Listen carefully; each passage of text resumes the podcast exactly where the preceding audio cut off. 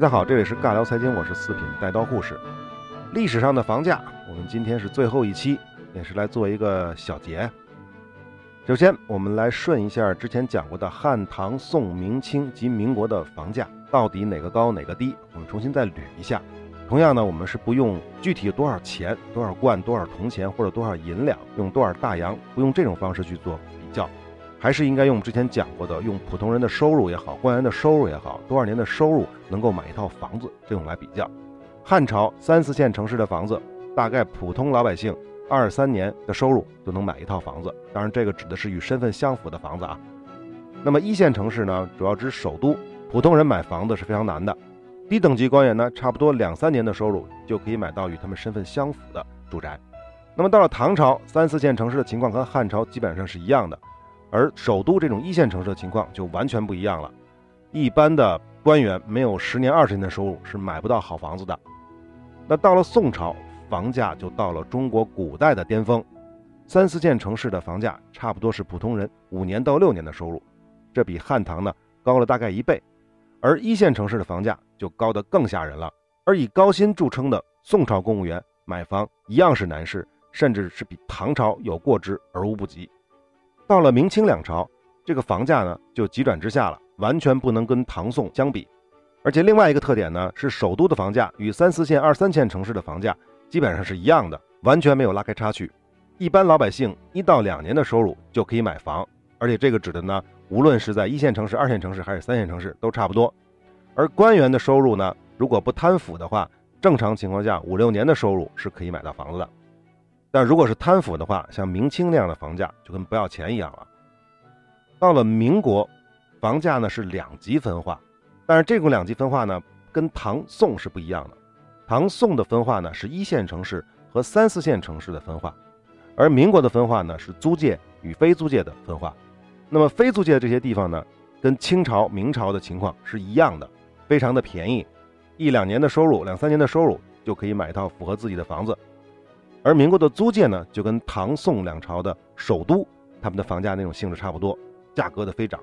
而民国时期房价造成这种两极分化的原因呢，跟唐宋是不一样的。我们之前讲过，唐宋房价的两极分化主要原因是源自于户籍制度的放开，人口可以自由的向中心城市和大城市进行集中，再加上较为发达的商业贸易等等原因。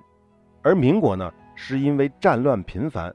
只有在租界的地方才能享受相对比较和平的日子，这才使得租界的房子成为了最好的投资方式，也就成就了在中国历史上房价最贵的时间和空间。好，捋完了历朝历代的这个房价，我们可以再纵向的再看一下啊。如果是普通老百姓三四线城市的房子，那么无论是汉唐宋明清还是民国，普通老百姓几年收入不吃不喝。就可以买到与他们身份相符的房子，哪个朝代都差不太多。而差距主要拉开的呢，是唐宋和民国的租界地区，就连政府官员也很难通过合法的收入，在短时间之内买到他们适合的房子。此外呢，我们还要澄清一件事情，也就是上期我们最后留下的那个问题。大家可能觉得古代的房价并不像我们想象的那么贵，而且还觉得挺便宜的。尤其是三四线城市了，还包括明清这样的时期，少呢两三年，多呢五六年，这样的普通人打工的收入就可以买到符合自己身份的房子。事实真的是这样吗？前面咱们说到，他们当时的收入每年几十贯或者几十两白银。注意啊，这些指的是一个人的收入，一个人的收入指的是什么呢？比如你一家有十口人，那你有几个人能挣钱呢？有几个人能拿到这几十贯或者几十两的收入呢？要知道，在古代，就业率是非常低的，一家十口人，最多就一两个人能赚钱，能赚到那几十贯或者几十两。而在现在的中国呢，当今社会，一家四口或者五口人，至少有一半人能有收入。比如说，两个大人带一个小孩儿，再加上父母，父母都有退休金呢，实际上只养那个小孩儿。所以，从这个收入比例来说的话，在宋朝也好，在唐朝也好，在明清和民国也好，一个人的收入。要养活很多的人，所以他们几十贯也好，几十两也好，如果按现在的这种标准来算的话，其实要打一个非常深的折扣，除以五甚至除以十，因为古代的家庭成员的数量是比较多的，此外还有什么仆人之类的也要养活。因此呢，我们刚才说的那个两三年也好，五六年也好，可能要变成五六十年、二三十年。这么来看的话，这个房价就并不便宜了。这是第一点。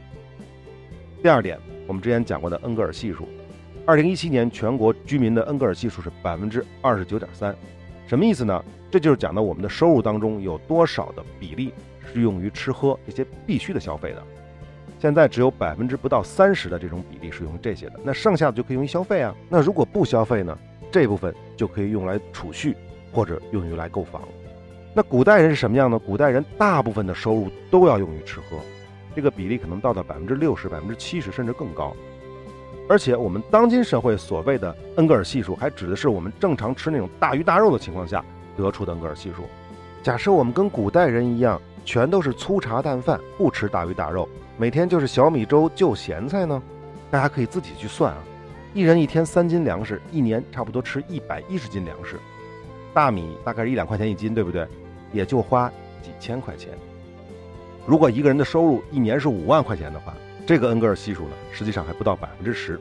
也就是说，我们现在的恩格尔系数按现在的标准算，如果是按古代的饮食结构来计算的话，可能也就百分之十。那也就是说，我们百分之九十的收入。都可以拿来去购房的，而古人们就可怜的多了。古人的那些老百姓们，百分之九十多的收入都是用来吃喝的，剩下的那点收入可能也就百分之几。因此，我们刚才说少则两三年，多则五六年的这种收入，那只是收入啊，不是你的结余啊。你大部分的收入是要拿来吃的，你能剩下多少？能剩下的那些才能去买房。所以大家看到了吧？这两点凑在一起，我们可以举个例子，比如说古代的房价。是五年的收入能够买下啊，五年的收入能够买下一套房子，但实际上你能存下来多少呢？第一，你要养十口人，你这个五年的收入就变成了五十年。第二，由于恩格尔系数的原因，古代这些人他们能够存下来的钱能有多少呢？又非常低，可能不到百分之十。当然，这两件事实际上是可以有重合的。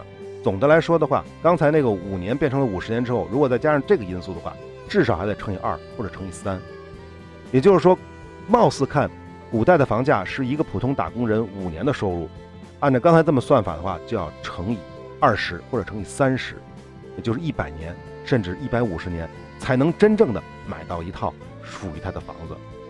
而我们看现在的社会呢，一套房子，比如说是五百万，如果你的家庭收入呢是两万块钱，我们看收入比需要二十年不吃不喝才能买到这套房子。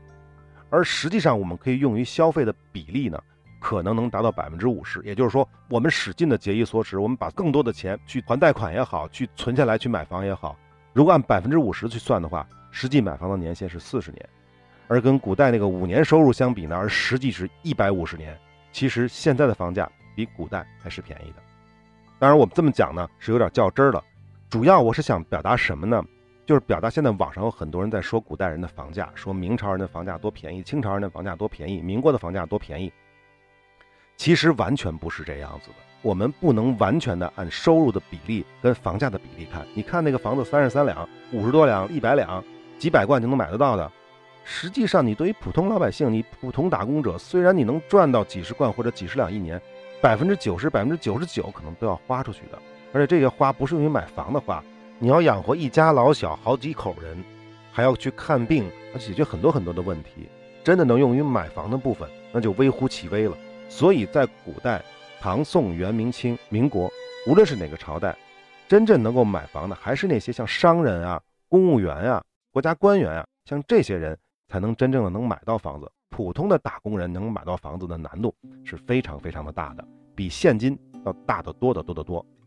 好，这个小节结束了之后呢，我们再来归纳一下影响房价的因素，或者说是在中国古代影响房价的因素都有哪些？其实呢，我大概总结了一下，总的来说就三条。一般的来说啊，我们现在经常说影响房价的因素有好多好多，什么土地成本啊、制造成本啊、物价呀、就业情况啊、储蓄率啊、租售比啊、相关的政策法规呀。持有的成本啊，还有地理位置啊，等等等等，还有货币啊，一大堆的因素。这个网上呢有各种各样的分析。其实我们仔细听过之前讲过的汉唐元宋明清民国这些时期的房价的变化和它的变化的原因，其实大家应该就明白了。刚才说的那么多的因素，其实都是几个关键因素的表现形式而已。那下面呢，就来说一下我的心得。第一个呢，就是政治因素，这个呢是房价的一个基础，因为这房子是不动产，是没法随身带的。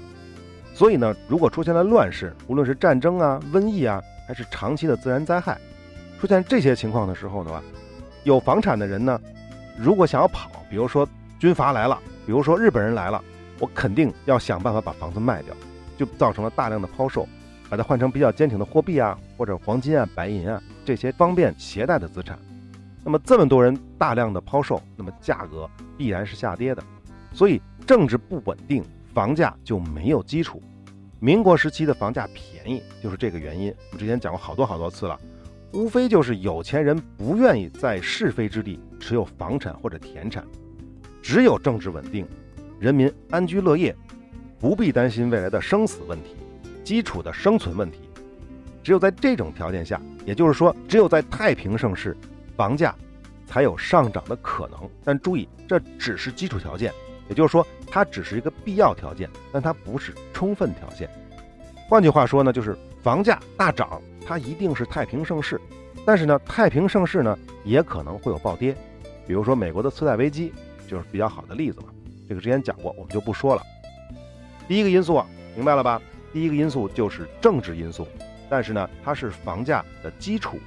好，我们来说第二个因素，就是人口的流动对房屋需求的这种压力。唐宋之所以首都的房价高得惊人，三四线的城市房价低，就是因为当时只有首都有集中的国家行政机构，有大量的外来人口来做官的呀，来出使的呀，来经商的呀，等等等等。尤其是宋朝，在宋朝连宵禁都没有，大半夜的时候，老百姓都可以在大街上随便溜达的。这种人口流动的随意度是非常大的。那么大城市，像汴梁这样的大城市，它肯定的机会更多。赚钱、啊生存啊，这样机会更多，而人口呢的流动呢又没有任何的限制，这就造成了像宋朝的首都人口超级的密集。那么这么多的人聚集到有限的范围空间之内，那它的房价必然就高得离谱。同样的原因，明朝、清朝因为人口户籍制度的制约，人口不能随意流动，这就造成了地域城市之间的房价差异几乎是没有。关于人口的密度对房屋需求的压力，我再举一个民国租界的例子。一八五三年，太平天国横扫了整个中国南部，当时有个叫小刀会的一个非法组织，趁机就在上海搞了暴动，局势就乱了。当时呢，大量的华人就涌到了租界避难，使得租界的人口啊迅速上升。大家可能想不到，在一八五三年之前，租界内的华人人口只有五百人。我说的是华人人口啊，只有五百人。而从小刀会开始制造暴动之后，有大量的人就明白了，只有租界是安全的。从1853年初到1854年的七月，租界内的华人从500人迅速上升到了2万人，增了四十多倍，只用了大概一年半的时间。而在之后1860年到1862年这个期间的统计，租界的总人口迅速的增长到了50万，不到十年时间，这个人口。里外里增加了一千倍。当时有一个叫雷米的法国商人，在一八四九年，也就是小刀会闹事儿之前，以每亩均价一百九十一银元买了两千三百八十五亩地。到一八五六年，也就是租界的人口从五百涨到两万，这个时候，法租界召开了一次对土地的评估。这个雷米买的这块地呢，均价就涨到了八百六十八块，从一百九十一银元涨到了八百六十八银元，涨了四倍多。也就是说，在这个期间，人口涨了四十倍，土地的价格涨了四倍。还有一个当时的数据：一八四八年，当时为了建这个跑马厅，有一堆外商在租界里圈了八十一点七四四亩，每亩的均价当时是五十五两白银。到了一八五四年，跑马总会将这块地分割来卖出。最低的每亩一千一百四十两，增值二十倍；最高的每亩卖到了三千六百二十两，增值了六十六倍。这个例子比刚才雷米的那个例子还要多。四十倍的人口，土地最高的涨了六十六倍。那么除了这个价格的上涨呢，能够反映这个人口的变化，还有一个就是换手率。当时呢，有一块八点八亩的土地，根据这个记录呢，一八四九年买入的，一直到一八五三年这四年期间，从来就没有转让过的记录。我们刚才讲了，一八五三年是小刀会闹事儿的时候，而在一八五四年，一年内就被转卖了三次，这就说明的这四十倍的人口，五百到两万人的人口进来，连换手率也在同时变化。我们在股市里都知道，这叫什么呀？这叫放量上涨。也就是说，无论从价格的变化还是换手率的变化，都充分证明了大量人口的涌入对房价的刺激作用。那么人口对房价的影响就是我们说的第二个因素，但是大家要明白，这个因素依然不是最重要的因素，或者是说呢，这个因素呢只能够保证房产的价格能够保值，能够跑赢通货膨胀而已。真正能够让房子飙升暴涨的这个因素，是我们说的第三个因素，就是投资渠道。我们之前讲过，明清时期的房价是比较低的，除了人口的原因之外呢，其实还有一个原因。就是商业的发达程度，因为那个时候呢，商业的发达程度呢，已经比汉唐呢要高了很多了。虽然普通人是不能随便做生意的，但是这些商人的经营手段是比汉唐提高了很多。那么这些有钱人啊，在选择投资的时候啊，他优先是做买卖，比如说开当铺啊、开绸缎庄啊、开钱庄啊、开赌场啊等等，做这些生意的投资回报率都是非常高的。很多这种买卖一年就能收回成本，这样的投资效率呢，比起唐宋之前。投资房产、地产来说是更加诱人的，所以啊，很多的热钱在这种情况下就不会去扎堆房价了。我们举个《金瓶梅》的例子啊，《金瓶梅》是明朝人写的，虽然是宋朝的故事，但实际上应该反映明朝的事情。这个《金瓶梅》的主角西门庆，他在最开始的时候只不过是个什么人呢？是一个只有一间药铺的大掌柜，最后呢做成了富甲一方的超级富豪。大家想想，一个药铺能值多少钱？也就几百两、上千两，也就这么一个水平，对吧？六年后他死的时候，财产有什么呢？缎子铺五万银子的本钱，绒线铺本钱是六千五百两，绸绒铺五千两，印子铺占银用了两万两，生药铺五千两，松江船上四千两，还有一些别人欠的高利贷，总共加起来六七万两。此外，还有他的祖宅，买花子虚的房子。李瓶儿的房子，李瓶儿十字街的那个房子，前前后后加起来差不多能有十万两银子。六年，西门庆的投资翻了一百倍。如果是靠买房子收租金和房价的增值，如果是靠这个来的话，他肯定是做不到这么高的收益的。就连现在的北京的房子也没有达到这么高的收益。两千年三十万的房子，到二零一九年现在能有多少钱？撑死了三百万、五百万，大不了六百万，涨个二十倍就完了吗？二十年也就涨二十多倍，想要真的发大财，还是得像西门大官人那样投资实业、投资实体经济。那么，民国时期租界房价的高起，也跟投资渠道有重要的关系。之前我们讲过一些啊，战乱一起，尤其是抗战爆发以后，很多投资实业的民族资本家就不可能再把自己的钱再投去再生产了，他只能把钱收回来，只能躲到租界里。而租界里由于地方是有限的，就那么大的地方，他不可能在租界里开那么多的工厂了，所以他的钱只能投到房地产里面去，去买租界的房产，这是助长租界房价暴涨的一个重要原因之一。当然了，一九四五年之后，租界全部回收了，全中国的房价都开始涨了，那只有租界的房子一落千丈。那这两个例子呢，就是描述了投资渠道对房价的影响是有多么的重要。投资渠道这个事儿还可以怎么理解呢？我们可以这么想这件事儿：假设现在你有一百万或者有一千万，不管多少，你有那么多钱，现在让你去投资，你有几个选择？你可以选择去买房子，你可以选择去做生意，开一家公司，你也可以选择去变成黄金，当然也可以选择变成美元，变成其他的外汇，这都可以，这都是你的选择。这就是有不同的投资渠道。那如果有多个投资渠道摆在你面前的时候的话，那么很显然，你就会去算，哪个渠道的风险更低呀？哪个渠道的收益更高啊？你综合比较了之后，就会选择更适合你的那种投资方式，去选择那个渠道。那么同样一个人也有那么多钱，他也会面临同样的选择，但他的选择呢，有可能是跟你不一样的，因为可能你的选择呢是风险更低，那个人的选择呢是风险无所谓，我要的收益更高。总之呢，当投资渠道很多的时候，资金就会分散开到不同的渠道里面。但是如果因为各种各样的原因造成了什么结果呢？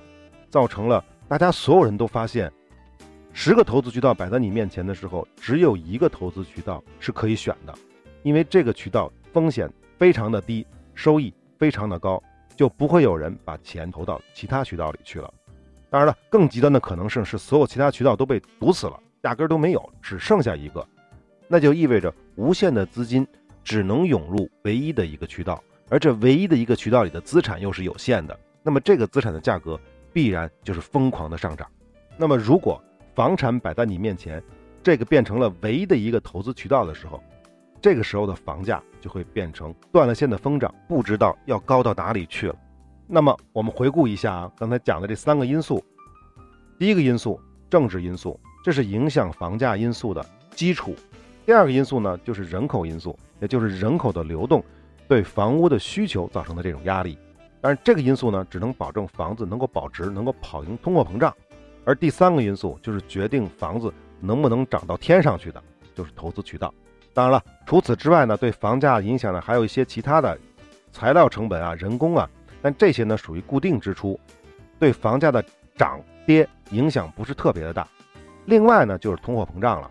但是呢，中国古代基本上都是非债务货币为主的，通胀对房价的影响呢不是很大。即便呢是在明朝开始有大量的外部的白银流入，但是呢，考虑到那个时候的恩格尔系数还是比较高的，对吃穿的影响比较大，就是通货膨胀，但是对房价的影响依然是比较小的。至于民国时期什么法币的暴跌呀，那种大量的发行纸钞啊，像那种情况对房价也没什么影响。实际上，这个在元朝啊，在明朝都出现过。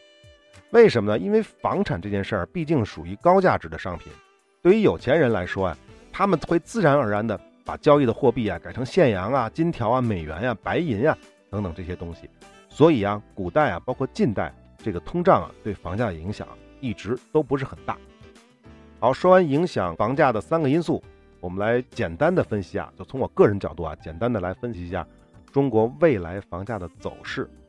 我们知道中国的房价一直是在上涨的，但是中间呢会有一些变化。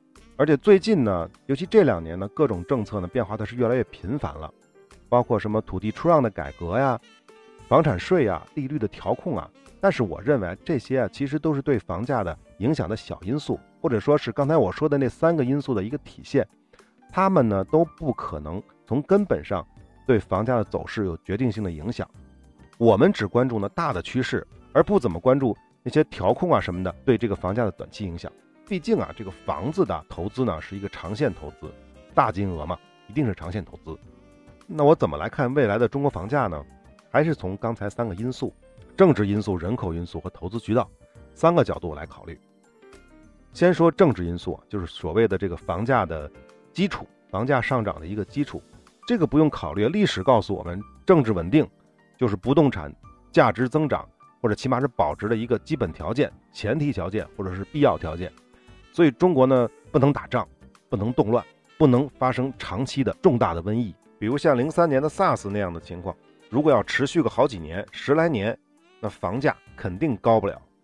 那么第二个呢，就是人口问题。人口问题其实反映的是一个刚需问题，因为房子是拿来住的，人口不断的上涨，对房子的需求才会不断的增加。但是中国的情况呢，有点例外，这主要是源于中国自八十年代开始的一胎的政策。那么现在呢，二胎也放开了。貌似这个问题呢会在二三十年之后得到缓解，但是呢，我们从另外一个角度来分析呢，人口问题呢其实也是经济发展的问题，因为在古代，人口的增长就反映了经济的发展，也就是说经济越来越好，日子越来越好过，那么就肯定要多生孩子。但是自工业革命之后，人类过得越来越精致了，所以人口的数量和增速与经济已经没有必然的关系了。比如现在世界上出生率最高的地方是非洲，但是它的经济是最不发达的，而中国的人口是美国的四倍到五倍，但是经济总量与美国还相差甚远。所以要知道中国的房价未来将走向何方，也一定要关注中国的经济。中国的房价是随着四十年的改革的经济腾飞一同腾飞的，因此呢，可以看到，只有经济不断的增长，房价呢才有可能增长或者是保值。之所以最近两年的这个房价呢涨势呢开始放缓，甚至在短时间之内呢有后撤，这也是在一定程度上呢反映了中国 GDP 的增速放缓和产业结构的问题。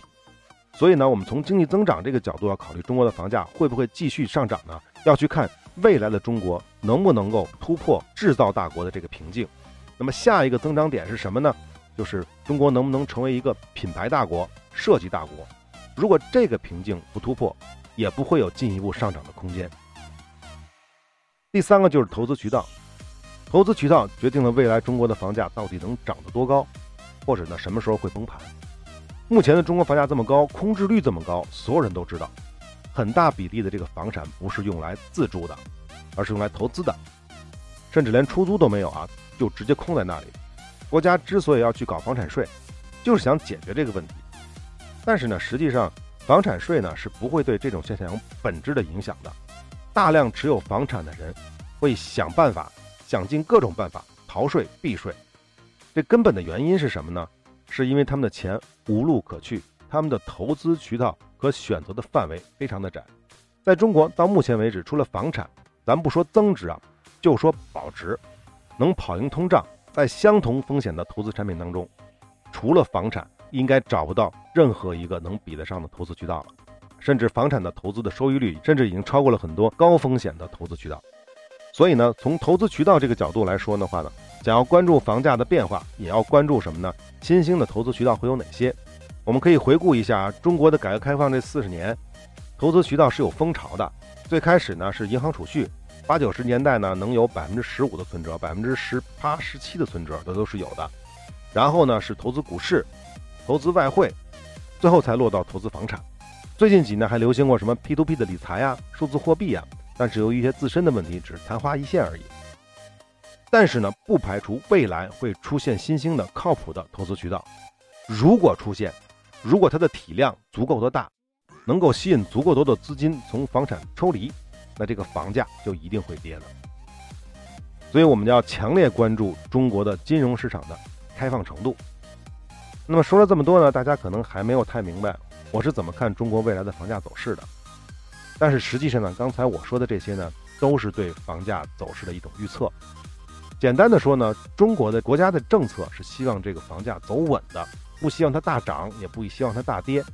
所以呢，当房价涨的时候呢，就会搞一些政策让它跌；房价跌的时候呢，就会把一些政策放开，然后再让房价涨。这个趋势呢，其实是和中国的 GDP 增长呢是保持了一致的这种步调。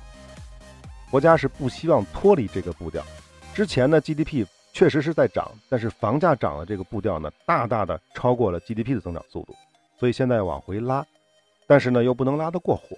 总之呢，只要是国家的政局稳定，社会安定，经济呢保持它应该有的增长，这个房价就没有暴跌的可能。但是呢，毕竟前几十年的这种涨幅呢，挤出的泡沫呢，确实是太多了。因此呢，这个中国房市的危险呢，其实还是有的，这个风险呢，还是非常大的。我们要关注的是什么呢？刚才其实我们讲了，第一个关注的是最重要的是国家的稳定，第二个关注的是经济增长的速度，第三个要关注的最重要的，有可能会导致房价变化的，就是投资渠道。那么关于投资渠道呢，我跟大家再多说两个额外要关注的。第一个就是人民币的国际化。这几十年人民币的通胀啊，是中国楼市高涨的一个原因之一。但呢，我们要反过来想一个问题：这个美元呀，是从七十年代就退出了布雷顿森林体系，同黄金脱钩了。所以呢，它从那之后呢，就出现了大幅度通胀，一直保持到现在。这个持续的时间呢，是比中国长得多。但是美国的楼市呢，并没有像中国这二十年这么高的增速，它大概这五十年呢增长了十四倍，平均下来增长率只有百分之五。中间呢，每十几年，大概是每十二年，还会爆发一次房地产危机。离我们最近的呢，就是零八年的次贷危机，房价是腰斩的。而中国这二十年的房地产呢，就没有出现过太大的跌幅，起码没有出现过腰斩的记录吧。所以通货膨胀这件事儿呢，对房价是有影响的，但它不是决定性的因素，这个我们要明确的。那么这就很显然了，美国房价的涨幅仅仅体现了美元的通胀速度，但是中国房价的增速呢，已经远远超过了钞票的印刷速度。这是为什么呢？就是因为美元它是国际化货币，也就是说，持有美元除了能够在美国买房子之外，它还能买很多金融产品，甚至是全世界的产品你都可以买得到。而在中国持有人民币，就只能购买人民币资产，而人民币资产当中呢，只有房产是相对安全的且收益最高的。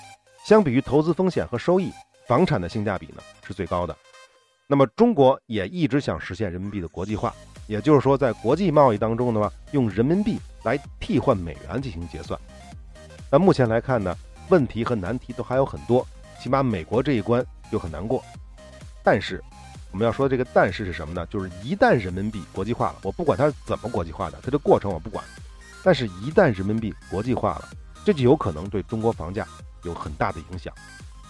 原因很简单，人民币一旦国际化了，人民币就跟现在的美元一样，可以和外币进行自由兑换。那在未来，你持有的人民币就跟现在你持有的美元是一样的，你可以在全世界去购买任何的投资产品，无论是股票，无论是债券。还是投资到海外的实体当中，都是畅行无阻的。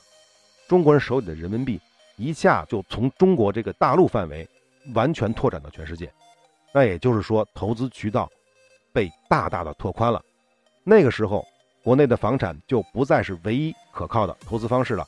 世界上任何一个地区有好的投资渠道一旦显现出来，中国人就会把房产中的资金抽出，投入到那个行业、那个领域或者是那个国家。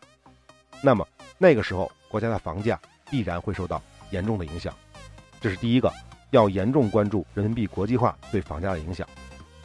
那么再说第二个，我认为第二就是土地政策。目前中国的土地政策呢是公有制，比如说我们购房七十年产权，这个就是指的土地的使用权。